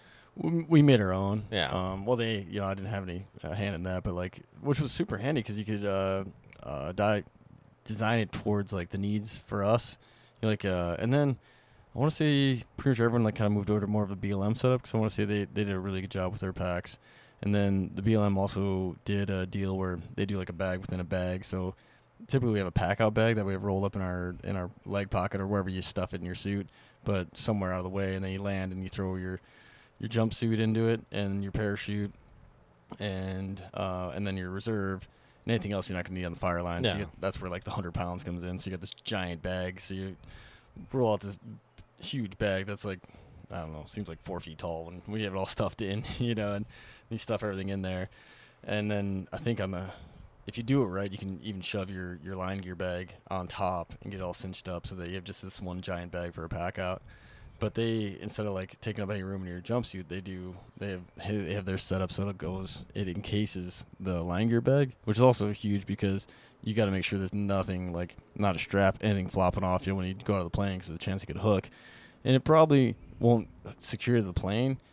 Most likely would rip or or pop loose when you got out of the plane, but it would just throw off your exit and end up putting you in a spin or something that'd be a little more dangerous, you know, Mhm. especially back in the static line days, you know.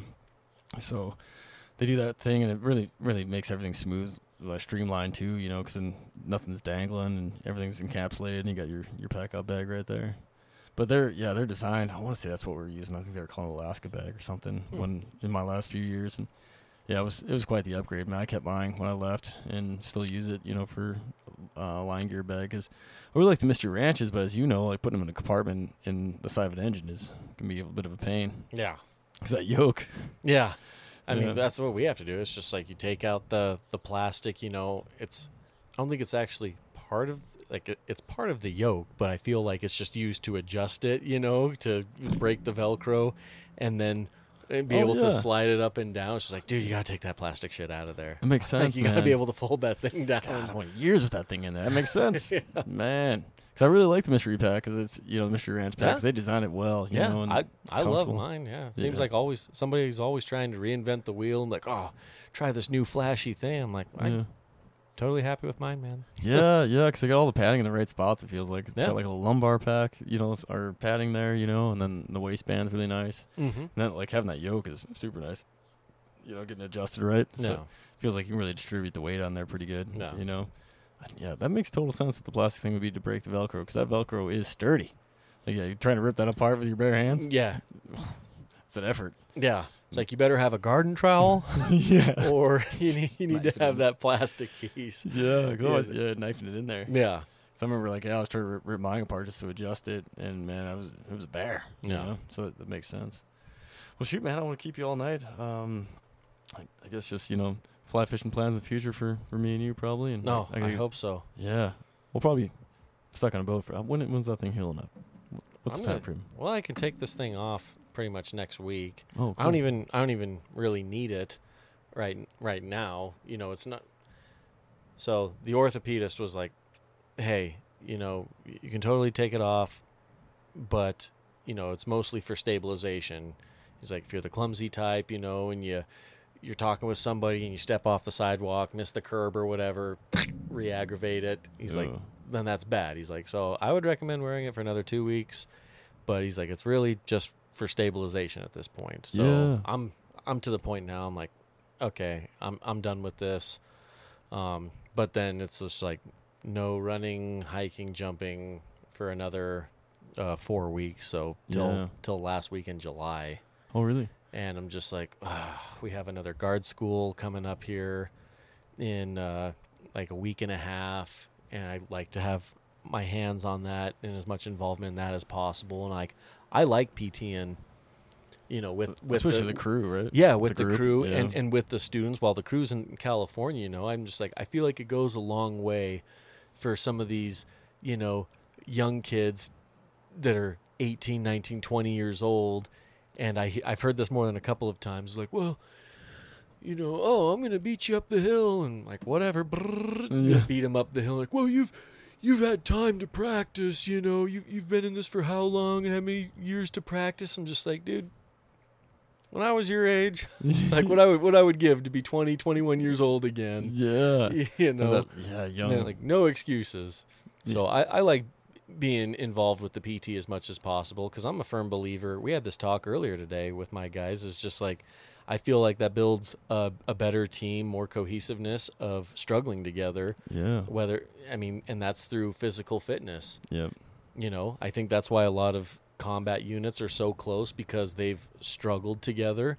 And I'm just like, this is this is our way to start building that cohesive team. Is going through some really crappy PTs during those those guard schools. Yeah. Start building it that way. Yeah, exactly. Bonding through pain and struggle. And Yeah, and I think you get more buy-in too if you know instead of having a bunch of staff members, you know, barking orders at them to do X amount of burpees and then send them on a hike and then you arrive at the top of the hill on a truck. yeah. You know, I feel like you get more buy-in um, whenever they see the staff there getting their ass kicked right there with them. Yeah. So Absolutely, man. That camaraderie that goes along with that. yeah, so that's what I try and push. I mean, I'm just like, I don't know how I'm gonna do it, but at least we'll have a couple folks around that that can participate. But I'm just like, if I can't do it with the guys, I probably won't even show up to the PTs and just distance myself from it. So Yeah, I, yeah, I think that's yeah probably a good strategy there, man. Yeah, I mean, yeah, even if you go in there and do like a little bit while you're getting back into shape, you know, that goes, Yeah. goes a long way too. No. you know. But I think uh, hot yoga would help that out too because the strength thing, you'll probably you know be a little weak just from not using those muscles for a while. They atrophy a little bit. mm-hmm. So like, uh, I jacked. I think I might have said this in the podcast too, but I jacked my foot up real bad. Um, not like yours, but I went on a. it was a t- me and the wife went on like a ten mile hike, and I was in flip flops. oh, Yeah, so I got like a weird like cramp that I could not get to go away. It was like a ball in the middle of my foot. I could not, no matter what I did, I couldn't stretch it out. I was rolling with the with the. what the hell Lacrosse ball? possessed you to go ten miles in flip flops? Oh, I was in Prescott, and uh, we were taking the dog for a walk, and we were on this lake, and I'm like, you know, and, and like a, you know, like a over energetic kind of like dog or something. I was like, oh, look at that, let's go check that out. Oh, look at that, let's go check that out. So we just kept going, you know, and then like there's these cool rocks we were climbing around on, and man, towards the end of it, I was like, kind of club footing it back to back to the camper. Can't get back to the camper quick enough. yeah, man. And I got that sucker up, and I started. I was just stretching out all night, you know, and put, you know, trying to lean into it, you know, and do like almost like that calf stretch to really stretch out those little uh, the balls of your feet, like you know, metatarsals.